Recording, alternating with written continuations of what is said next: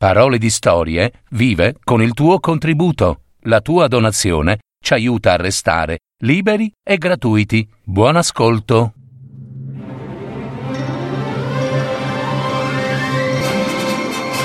Fiabe, favole, racconti, leggende. Adattamento e messa in voce di Gaetano Marino. www.paroledistorie.net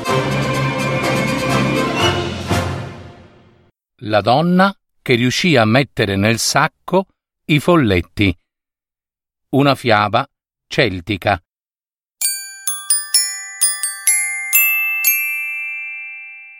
C'era una volta una fornaia, così brava nel suo mestiere che tutto ciò che usciva dal suo forno era di una bontà straordinaria.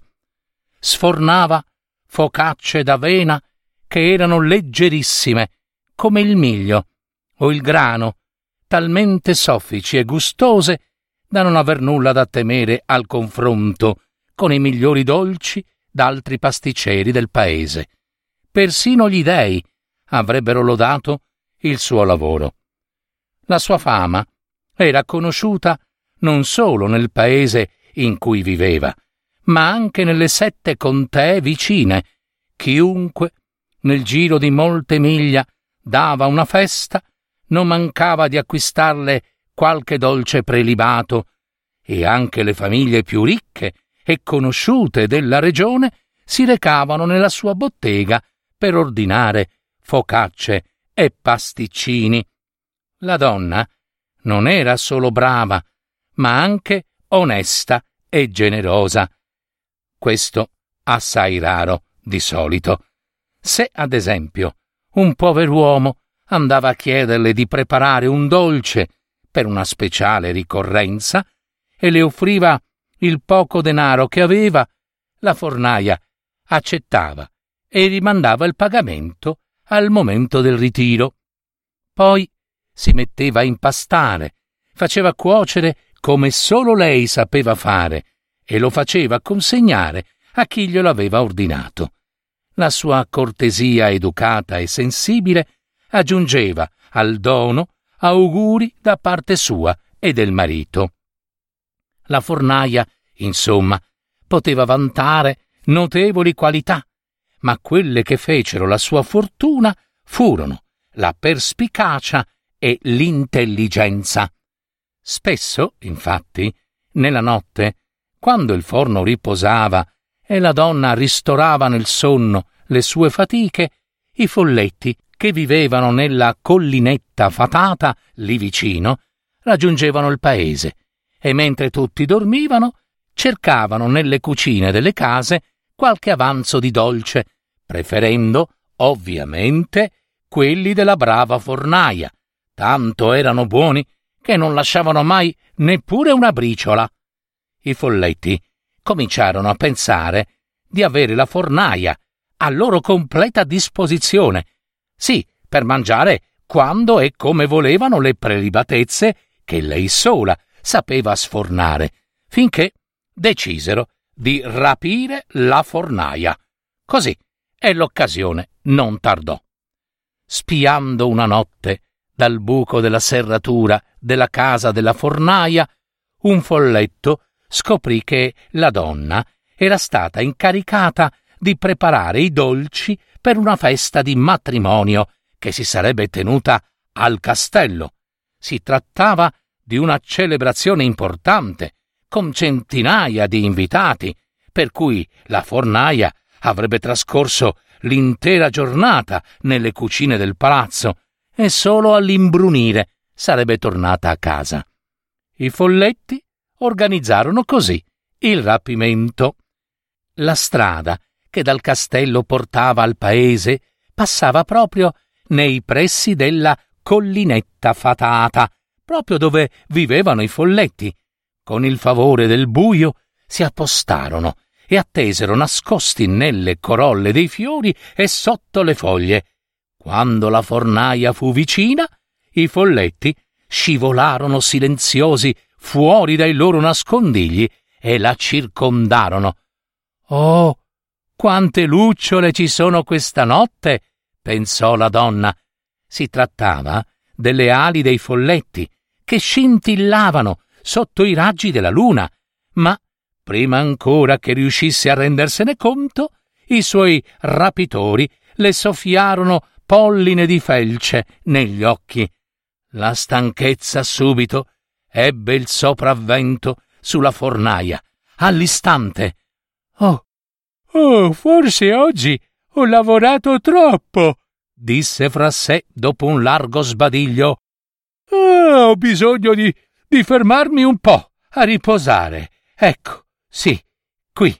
Si sentiva, talmente stanca che si sdraiò su un prato erboso lì accanto al sentiero, ai piedi di una collinetta, e si accorse, poco prima d'essere vinta dal sonno, che quella era la collinetta fatata dove i folletti vivevano.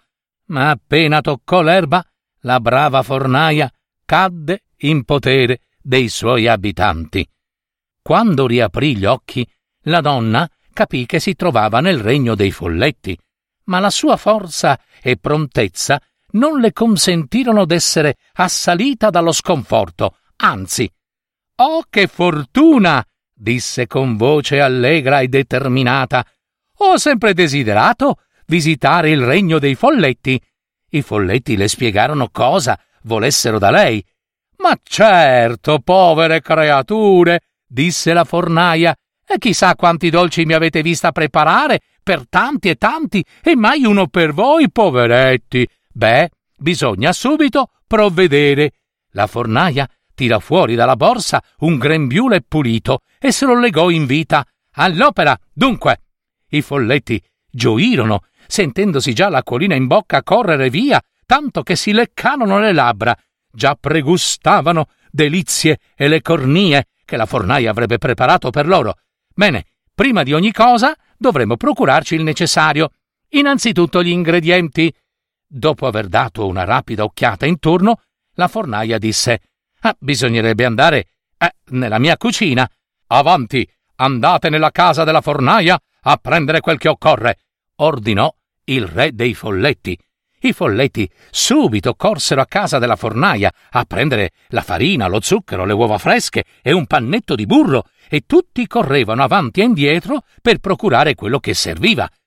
Ecco, siamo pronti per incominciare, dichiarò la fornaia. Avete una ciotola per l'impasto? Eh, per l'impasto? Sì, una ciotola. In tutta la collina non fu possibile scovare un recipiente più grande di una tazzina da caffè. D'altronde erano folletti. Uh, pazienza, dovrete tornare nella mia cucina a prendere la grande ciotola di terracotta gialla che si trova sullo scafale sopra l'acquaio. Avete sentito? Andate a prendere la ciotola di terracotta! ordinò il re dei folletti. I folletti subito andarono a prenderla di buon grado, ma non era ancora finita. Mancavano anche i cucchiai di legno, la frusta per le uova e mille altri utensili, e ogni volta i folletti volavano avanti e indietro, volavano avanti e indietro per portare ogni cosa. Pensavano al dolce che sarebbe venuto fuori e solo quel pensiero dava loro la forza per affrontare tutti quei viaggi di fatica. E che fatica! Finalmente la donna iniziò a dosare, sbattere mescolare gli ingredienti, quando d'un tratto si fermò. Ah, è inutile, è inutile, disse con un sospiro. Ah, senza le fusa del mio gatto non riesco a impastare. Andate a prendere il suo gatto, ordinò il re dei folletti. Arrivò dunque il gatto, che si adagiò ai piedi della fornaia e iniziò a fare le fusa. La donna tornò a impugnare il cucchiaio di legno e prese a mescolare l'impasto con vigore. Presto però si interruppe nuovamente. Oh, quanto mi manca il mio cane, disse con un nuovo profondo sospiro. Ah, sono così abituata a mescolare ascoltando e seguendo il respiro del mio cane che senza di lui mi sembra di non riuscire a trovare il ritmo giusto. Non so se mi capite. Andate a prendere il suo cane! gridò il re dei folletti, che iniziava a spazientirsi. Fu portato anche il cane, che si acciambellò accanto al gatto. Uno russava e l'altro faceva le fusa, E la donna impastava, impastava, e tutto sembrava andare finalmente per il verso giusto. Ah, sono tanto preoccupata. Oh sì, per il mio bambino, proruppe dopo non molto la fornaia. Ho passato così tante ore lontana da lui, e proprio ora che sta per spuntargli il nuovo dentino, povera creatura, temo di non farcela a impastare senza che andate a prendere il bambino! tuonò il re dei folletti senza neppure attendere la fine del discorso. Fu portato anche il figlioletto, che, come la donna aveva previsto, appena vide la madre, iniziò a strillare a più non posso. Erano molte ore che non mangiava, dopo tutto. Oh, mi dispiace darvi tanto disturbo, disse a gran voce la donna, cercando di sovrastare le urla del bambino. Ma se smetto di impastare ora, rischio di compromettere la riuscita del dolce. Eh, è così, ci vorrebbe mio marito. Questa volta i folletti non attesero nemmeno gli ordini del loro re e volarono dritti a prendere il marito della fornaia. La fornaia mescolava l'impasto. Il bambino non smetteva di urlare. Il gatto faceva le fusa, il cane russava e l'uomo si sfregava gli occhi, incredulo. Prima gli erano spariti da sotto il naso tutti gli utensili della cucina, poi i folletti lo avevano preso di peso e portato via in volo e adesso era piombato in mezzo a una confusione indescrivibile. Ma accanto a lui ora c'era sua moglie e dove c'era lei le cose si rimettevano sempre per il verso giusto. Senza mai fermarsi un momento, la fornaia porse un cucchiaio di legno al bambino perché si distraesse, il quale, senza smettere di urlare, iniziò a picchiarlo da tutte le parti. Quel rumore terrorizzava i folletti, i quali però cercavano di non perdersi d'animo, convinti che tra non molto le loro fatiche sarebbero state ricompensate, e la fornaia impugnò la frusta e prese a sbattere le uova. Pizzica il pane! bisbigliò al marito. Che hai detto? Pizzica il cane! L'uomo, che aveva tanta fiducia nella moglie, che anche se l'intera situazione gli sembrava assurda, si mise a pizzicare il cane. L'animale reagì, abbaiando fortissimo. Wow! Wow! Wow! Wow! faceva il cane, mentre il bimbo continuava a strillare la frusta per le uova sibillava e i colpi del cucchiaio di legno rimbombavano. Ora tira la coda al gatto! sussurrò di nuovo la fornaia al marito. L'uomo ormai aveva capito cosa volesse la moglie e senza ulteriori imbeccate cominciò a schiacciare con il piede la coda del povero animale, che prese a miagolare di dolore come una dozzina di anime dannate. I dolci sono pronti per la cottura, annunciò la donna con un sorriso. Dov'è il forno? Eh, a noi. Eh, moglie. Eh, noi non abbiamo forni, rispose la regina dei folletti dopo un po' di esitazione. Ma, ma come posso cuocere i dolci allora? insistette la fornaia. I folletti si guardarono sgomenti, senza riuscire a dare una risposta. Già quasi presagivano. Ah, un'idea, riprese la donna. Potreste riportarmi a casa con i dolci giusto il tempo necessario alla cottura, e poi mi riporterete qui. I folletti, disperati, andavano con lo sguardo dal bambino al cucchiaio di legno, dal cane al gatto, dall'uomo alla frusta per le uova, tenendo il fiato sospeso. Andate! Potete tornare tutti a casa!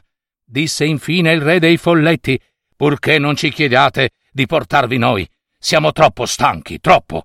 Tirarono tutti un sospiro di sollievo ma la donna, malgrado la soddisfazione per essere riuscita nel suo intento, era dispiaciuta per i folletti. Però non posso lasciarvi senza neppure un dolcetto, via, disse. Ecco cosa farò.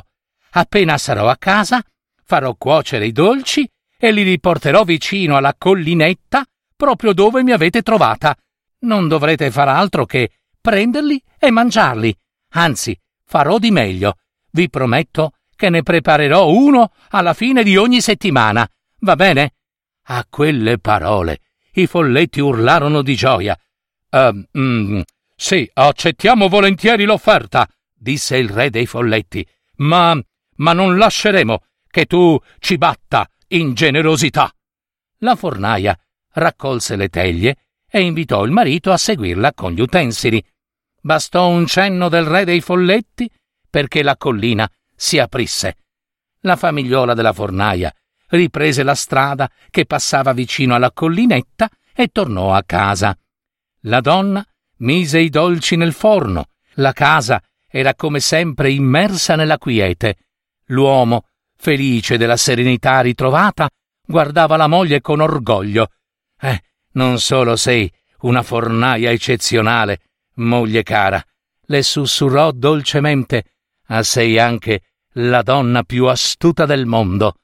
Quando i dolci furono pronti, la donna li avvolse in un panno, li depose in un cesto e li portò alla collinetta fatata. Quando vi giunse, depose il cesto sul prato, ma subito vide, proprio lì accanto, una piccola borsa di cuoio. La prese, l'aprì e rimase davvero senza parole. Era colma di pepite d'oro, d'oro, il dono di generosità che i folletti le avevano promesso. E andò così per settimane e settimane. Un dolce per i folletti, una borsa di pepite d'oro per la fornaia.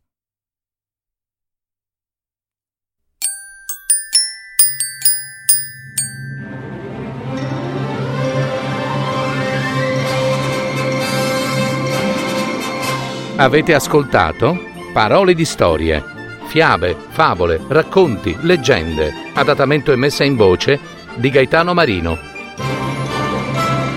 www.paroledistorie.net